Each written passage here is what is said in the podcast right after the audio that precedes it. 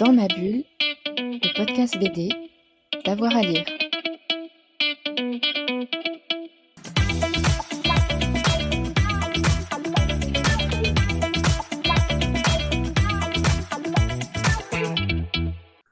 Alors en BD, euh, il y en a une que je viens de lire il n'y a, pas très longtemps qui s'appelle euh, Le Travailleur de la nuit. Euh, scénariste, c'est Mats.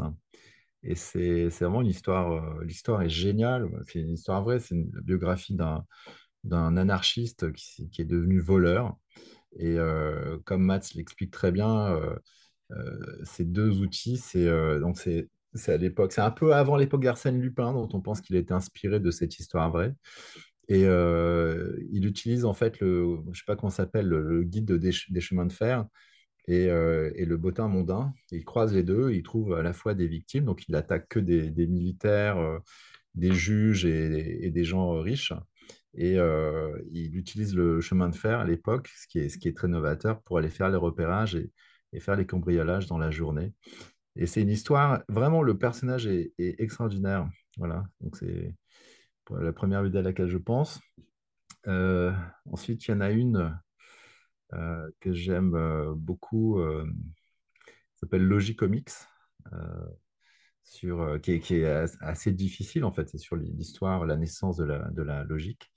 Et euh, c'est un studio grec euh, qui a fait ça. Là, ils ont sorti une BD sur Aristote, donc ils, essayent vraiment, comment dire, d'utiliser la bande dessinée pour faire comprendre des, des, choses difficiles à comprendre. Et je trouve que le, là où elle est très forte cette bande dessinée, c'est que le, le dessin ne vient pas illustrer euh, ce content. Et le dessin n'est pas juste au service de la pensée. C'est euh, vraiment de la grande BD parce qu'il y a, un aller-retour entre le monde d'aujourd'hui qui met en scène les dessinateurs qui essayent de, réfléchir à comment incarner ce truc-là. Euh, et puis après, il y a des, allers-retours dans, le temps. Et voilà, je, je, trouve que c'est une réussite remarquable. Et Il y en a une qui me touche, mais euh, parce que je l'avais gagnée à l'époque en participant à un concours du journal Tintin où il fallait imaginer le contenu d'une bulle de BD. Et euh, c'est euh, Torgal, Les Archers. J'aime beaucoup cet album. Les Archers, il a, une place particulière pour moi. Et, voilà. Puis Rosinski, Van Damme, ça a bercé mon adolescence.